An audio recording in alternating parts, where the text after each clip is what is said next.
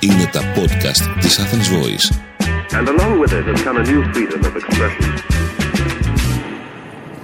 Η Νεφέλη Μέγ πιάνει από αυτοφόρο την επικαιρότητα και τη σχολιάσει σε πρώτο και τελευταίο βαθμό.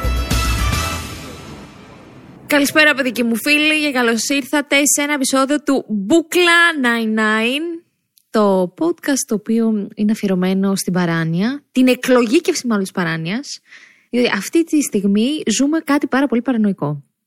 Ε, πριν βουντήξω στην επικαιρότητα, την οποία και ως καλό λαγωνικό εδώ την, την αναλύω, Θέλω να σας πω ότι αυτή τη στιγμή βρίσκομαι στο καινούριο μου το σπίτι. Δεν ξέρω εσείς τι κάνετε το Σαββατοκύριακο. Εγώ μετακόμισα και απέκτησα και ένα σπασμένο πόδι. Αλλά δεν πτωούμε. Βασικά πτωούμε γιατί έχω κλάψει πάρα πολύ. Συνολικά μπορεί να έχω κλάψει 24 ώρες. however, είπα ότι θα κάνω το podcast. Και θα κάνω το podcast. Ε, λοιπόν, πώς έπαθα να πω το τραγελαφικό περιστατικό του σπασμένου ποδιού μου. Απλά στη μετακόμιση στραβοπάτησα στο τελευταίο σκαλοπάτι με μια βαλίτσα την οποία κρατούσα χέρι-χέρι, όχι με τον καρατζαφέρι, αλλά με τη μαμά μου. και μάλλον η βαλίτσα ήταν πάρα πολύ βαριά και έσπασα το μετατάρσιό μου και δεν το έχω πάρει καθόλου καλά, γιατί είμαι πάρα πολύ απεσιόδοξη αυτή τη ζωή. Τα πράγματα θα μπορούσαν να είναι χειρότερα, θα μπορούσαν να είναι και καλύτερα. Είναι μέτρια αυτή τη στιγμή, αλλά όχι, είναι καλά, θα μπορούσα να χασπάσει το κεφάλι μου. Και αυτή τη στιγμή δεν θα έκανα podcast. Ή θα μπορούσα να χασπάσει το γοφό μου. Αυτή τη στιγμή θα ήμουν ξάπλα. Αλλά αλλά, αλλά. Τέλος πάντων, αυτά από μένα. Να ξέρετε ότι ε, μπορεί να βλέπετε το μισό και από πάνω, το μισό και από κάτω. γιατί είπαμε ότι θα έχουμε και εικόνα σε αυτό το παρανοϊκό. Ε, το μισό από κάτω είναι πάνω σε, ένα, σε μια καρέκλα το πόδι μου με το γύψο. Γιατί φόρεσα και γύψο. Πρώτη φορά στη ζωή. Αλλά για όλα υπάρχει πρώτη φορά. Το καταλαβαίνουμε αυτό. Τέλεια. Λοιπόν, ε, κατα...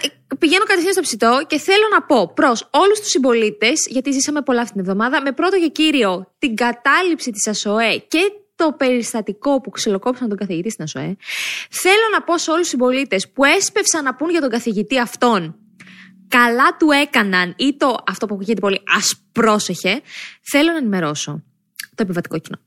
Ότι το ζήτημα της αυτοδικίας ο νομοθέτης το έχει λύσει πολύ νωρίς. Απαγορεύεται. Δεν έχει να πούμε κάτι άλλο. Είναι ξεκάθαρο και δεν χωράει συζήτηση.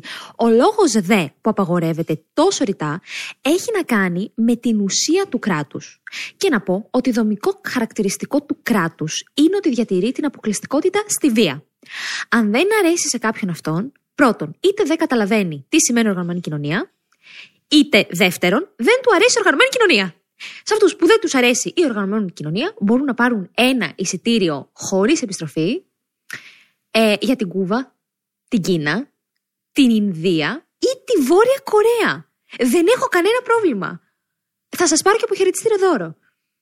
Δεν ξέρω, ένα ούζο. Έτσι λέω εγώ. Και όχι μόνο αυτό. Αυτό που μου έκανε πάρα πολύ μεγάλη εντύπωση είναι ότι αποφασίσανε πάλι να κάνουν κατάληψη στην ΕΣΟΕ, που έχω πει εδώ και δύο χρόνια και το λέω κάθε χρόνο τέτοιες εποχές, ότι η κατάληψη απαγορεύεται. είναι παράνομη.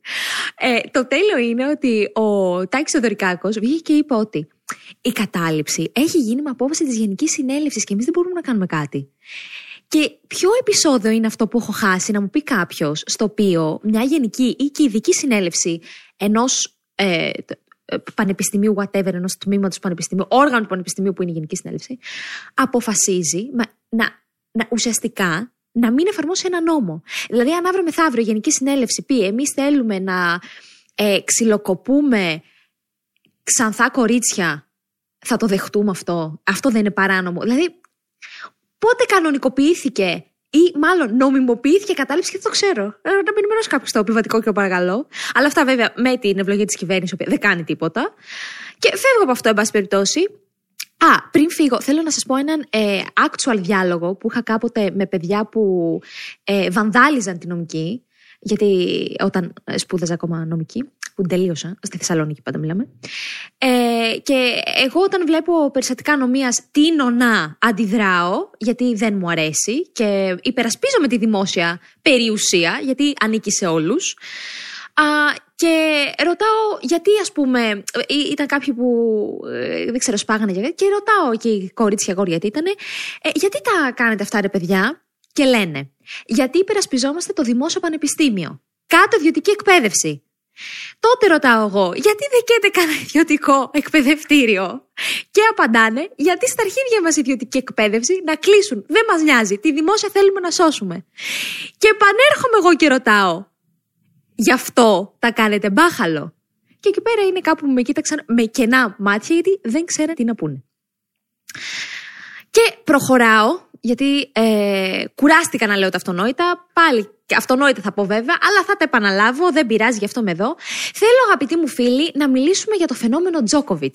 Αυτό που μας έχει απασχολήσει τις τελευταίες 10 μέρες, ο οποίος, από ό,τι μάθαμε και τα τελευταία 24 ώρα, γυρνάει πίσω στα Βαλκάνια, εκεί από όπου ξεκίνησε, διότι δεν τον δέχτηκαν στο, πώς λέγεται αυτό το tournament, το παγκόσμιο tournament.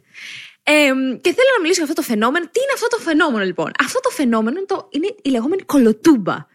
Εμφανίζεται κυρίως στα Βαλκάνια, εκεί χτυπάει, με πρωτοπόρο τον Αλέξη τον Τζίπρα και την ιστορική του κολοτούμπα το 2015. Την οποία και βέβαια έκανε παγκοσμίως γνωστή. Να θυμίσω στο επιβατικό κοινό, στον οπεράτερ που με κοιτάει από την κάμερα, δηλαδή, ε, ότι ο Αλέξης Τσίπρας είχε κάνει ένα ε, δημοψήφισμα ε, που ο ελληνικός λαός είχε βγάλει όχι, δηλαδή να μην μείνουμε στην Ευρωπαϊκή Ένωση, το οποίο έγινε ναι μπροστά στους ευρωπαϊκούς εταίρους. Αυτή ήταν η περίφημη κόλλη του Αλέξη Τσίπρα. Εφτά χρόνια μετά έρχεται ο κύριος Νόβακ Τζόκοβιτς με πιστοποιητικό νόσησης που μία βγαίνει αρνητικό, μία βγαίνει θετικό. Ζυγός θα ήταν το συγκεκριμένο το, το τεστ που είχε κάνει. Και έρχεται λοιπόν ο Τζόκοβιτς, ενώ ξέρει ότι θα αγωνιστεί, ξέρει τους κανόνες, διότι εδώ, παιδες, δεν μιλάμε για ένα ματσάκι τέννη που το διοργανώνουμε πέντε φίλοι στη γλυφάδα. Μιλάμε για μια παγκόσμια οργάνωση, μιλάμε για ε, έναν παγκοσμίου φήμης, πρώτος πρώτος αθλητής στο είδος του, που έχει ολόκληρο επιτελείο, να του βρει τους κανονισμούς, να μιλήσει με υπουργεία και επιτελεία και όλους τους διοργανωτές, whatever, whatever, και να μάθει εν τέλει μήπως πρέπει οι κοινοσούντε να εμβολιαστούν για να παίξουν τέννη. Λέω τώρα εγώ. Αλλά αυτοί μάλλον λένε θα βρούμε το παραθυράκι που μάλλον το παραθυράκι ή το πολύ στενό και δεν τους χώρισε και τους πέταξε έξω από τη διοργάνωση και γενικότερα. θέλω να πω εδώ ότι ε, μάλλον γνωρίζετε, και να μην γνωρίζετε, θα σας ενημερώσω εγώ, ότι είναι αδίκημα να παραποιείς έγγραφα και να δηλώνεις ψευδή στοιχεία. Και αν ήμασταν εγώ, εσείς ή κάποιος άλλος στη θέση του Τζόκοβιτ και όχι ο Τζόκοβιτ, αν λέγαμε ψέματα παραπάνω από μια φορά για να μπούμε σε μια χώρα και αν το κάναμε αυτό για το προσωπικό μας όφελος, θεωρώ τώρα εγώ με το φτωχό μου το μυαλό ότι θα μας στέλνανε πακέτο πίσω στη χώρα μας, χωρίς πολλά πολλά, και κανείς δεν θα νοιαζόταν για μας, ακόμα και μέλη των γιατρών του κόσμου να ήμασταν. Εκεί που θέλω επίσης να σταθώ είναι ότι ο Τζόκοβιτ ενώ νοσούσε, ενώ είχε κάνει PCR και περίμενε τα αποτελέσματα, έδωσε συνεντευξούλα σε περιοδικό. Και ο λόγος ξέρετε, ποιος θα το διαβάσατε. Για να μην στεναχωρήσει το δημοσιογράφο. Ακούς. Ακούς. Λες και ο δημοσιογράφος ζει σε ένα άλλο ηλιακό σύστημα. Δεν πιάνουν εκεί το Channel Earth. Δεν ξέρει ότι ζούμε μια παγκόσμια πανδημία. Και, δεν, και τέλος πάντων, ε, θα, θα αντιπαρέρχομαι. Εδώ εμείς, οι απλοί πολίτες, οι πλεμπέοι, ερχόμαστε σε επαφή με ένα κρούσμα και το λέμε μέχρι και στον πρόνομο για να πιάσουμε συζήτηση. Αλλά τέλος πάντων, κύριε Τζόκοβιτς, είσαι, είσαι, είσαι, είσαι φιλάνθρωπος και δεν θέλεις να στεναχωρήσεις τον δημοσιογράφο. OK, okay, δεν το καταλαβαίνω, αλλά OK. Okay. Πάντως, αν εμένα κάποιος μου το έκανε αυτό, δηλαδή ερχόταν σε επαφή με κρούσμα και μετά βρισκόμαστε στον ίδιο χώρο, θα του έχωνα ένα μπουκέτο. Κατευθείαν, μύτο, uppercut. Δεν θα το διαπραγματευόμουν. Και μαζεύτηκαν τα δικά μας τα λαλούμ, αντιβολιαστέ στη Θεσσαλονίκη, να φωνάζουν Είμαστε όλοι Τζόκοβιτς. Όπως λέγαμε, είμαστε όλοι Τούνι. Κάτι πρέπει να είμαστε, πάση περιπτώσει, εμείς οι υπόλοιποι πλεμπέοι, γιατί δεν μπορούμε να είμαστε αυτός μας εις ολόκληρον. Χρειαζόμαστε και μια περσόνα χρειαζόμαστε. στα διάλα πια.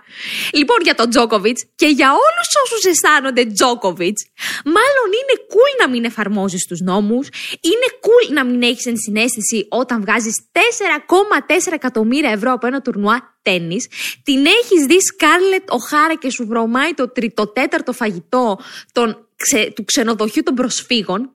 Και ξέρετε γιατί είναι cool. Γιατί όταν έχει συνηθίσει στα προνόμια, η ισονομία μοιάζει διάκριση στα μάτια σου. Θέλω λοιπόν να πω ένα μπράβο στον ε, Τζόκοβιτ και ένα μπράβο στην Αυστραλιανή κυβέρνηση που τον πέταξε έξω και ένα μπράβο στο επιτελείο του Ξεπαρθενών. Δεν ξέρω αν το ακούσατε για τον Ξεπαρθενών. Ε, μια ταινία ε, θα τη λέγαμε ανεξάρτητη, που την κάνανε κάποιοι καλλιτέχνε προκειμένου να αναδείξουν τον ιερό λόφο του Παρθενώνα. Στηρίζω τον ελληνικό κινηματογράφο από που κι αν προέρχεται, όποιο κι αν είναι το περιεχόμενό του και δει όταν αναδεικνύει τα ελληνικά μνημεία με τόσο εφάνταστο τρόπο θα έλεγα. Και μπορούμε να το δούμε ρεαλιστικά παιδιά, είναι τουρισμός. Εγώ προτείνω να αξιοποιηθεί το βίντεο αυτό από τον ΕΟΦ ως τη νέα καμπάνια Ελλάδα 2022. Τι καλύτερο! Τι καλύτερο! Και μπράβο στα παιδιά που το έκαναν γιατί έτσι γούσταραν όπως δήλωσαν και μάλλον έτσι και απαντάει ο Δήμος Αθηναίων για την ανεπαρκή φύλαξη του Ερού Βράχου καθώς έτσι γούσταραν ή μάλλον δεν γούσταραν να κάνουν τη δουλειά τους οι αρμόδιοι φύλακες και καλά κάνουν. Στο κάτω-κάτω θα τους υπευληθεί κάποιο πρόστιμο που είχαν ε, ανεπαρκή φύλαξη. Ουχή. Και ξέρετε πόσο γελάω, γελάω κάθε φορά που ακούω τον όρο ΕΔΕ ή αλλιώς ένορκη διοικητική εξέταση ή αλλιώς το νύμπτο τα σχήρα μου των αρμοδίων υπουργών που την παραγγέλουν πιο συχνά και από φρέντος προς 8.30 ώρα το πρωί, διότι αυτό μας δήλωσε η κυρία Μενδώνη ότι θα παραγγείλει προκειμένου να βρούμε γιατί οι φύλακες δεν έκαναν τη δουλειά τους που ήταν να φυλάξουν το, τον ιερό βράχο του Παρθενώνα. Και έχω πει και θα ξαναπώ ότι η ΕΔΕ, ένορκη διοικητική εξέταση, δεν είναι πειθαρχική δίωξη. Είναι μια έρευνα. Παίζουμε τον κλουζό. Προσπαθούμε να βρούμε στοιχεία αν έγινε κάποιο παράπτωμα και αν έγινε τότε διατάσσεται πειθαρχική δίωξη. Και ξέρετε γιατί δεν είναι αξιόπιστη; Γιατί δεν οδηγεί πουθενά. Γιατί την κάνει το αφεντικό σου, που σε ξέρει, που μπορεί να είστε και κουμπάρι, γιατί μιλάμε για το ελληνικό δημόσιο. Και δεν είναι ότι το ε, υπονοώ, αλλά το λέω ευθέως ότι υπάρχει μεροληπτική διάθεση. Και γι' αυτό στην πλειοψηφία των περιπτώσεων η ΕΔΕ σε απαλλάσσει. Πάρτε το παράδειγμα των αστυνομικών που περνάνε ΕΔΕ. Έχω διαβάσει πάρα πολλά πορίσματα από το συνήγορο του πολίτη, του πολίτη ή και του πολίτη, που τονίζουν ότι ούκο λίγες φορές επίτηδες αυτοί που διενεργούν την ΕΔΕ αφήνουν να περάσει άπρακτη προθεσμία, με αποτέλεσμα να παραγράφεται το ενδεχόμενο παράπτωμα. Τι σημαίνει αυτό στην πράξη, ότι εγώ εδώ κύριε θα κάτσω στην καρεκλίτσα μου, δεν θα κάνω τη δουλειά μου και όλο αυτό θα έχει ξεχαστεί σε δύο μήνες. Και αν μου πει κάποιος κάτι μετά από δύο μήνες, θα του πω bro, είχαμε. Τώρα δεν έχουμε, παραγράφηκε. Sorry. Παράνοια, μεγάλη παράνοια. Και όμως θέλω να κλείσω με κάτι λίγο πιο ελαφρύ, διότι μπορεί να μας πέσαν και πολύ, πολύ βαριά αυτά που φάγαμε. Λοιπόν, ε, θέλω να πω ότι κλείνοντας αυτό το λογύδριο, κάπου διάβασα σε ένα στάτου στο Facebook από μία φίλη μου η οποία μάλλον δεν έχει καταλάβει ότι το Facebook είναι πιο νεκρό και από τις ελπίδες μου να κοιμάμαι καλύτερα τα βράδια. δεν το έχει καταλάβει αυτό, αλλά δεν πειράζει διότι τα post της είναι αστήρευτη πηγή υλικού για εμένα να σχολιάσω. Οπότε λοιπόν έγραψε αυτή η φίλη μου, παραθέτω εισαγωγικά, τι άραγε να σκέφτονται οι άντρες; Κλείνοντα εισαγωγικά, με πάρα πολλά ερωτηματικά κατά πόδας. Λοιπόν, κορίτσια, θα καταβυθιστούμε στον ανδρικό εγκέφαλο, δηλαδή όχι και πολύ βαθιά. Για όσες έχετε ακόμα τέτοια ερωτηματικά, πάρτε χαρτί και μολύβι, οι υπόλοιπες κάντε μια επανάληψη. Παραθέτω ένα βασικό λίμα από το μεγάλο λεξικό της ανδρικής γλώσσας. Το δεν σκέφτομαι τίποτα σημαίνει Α. Δεν μπορώ να σου πω. Β.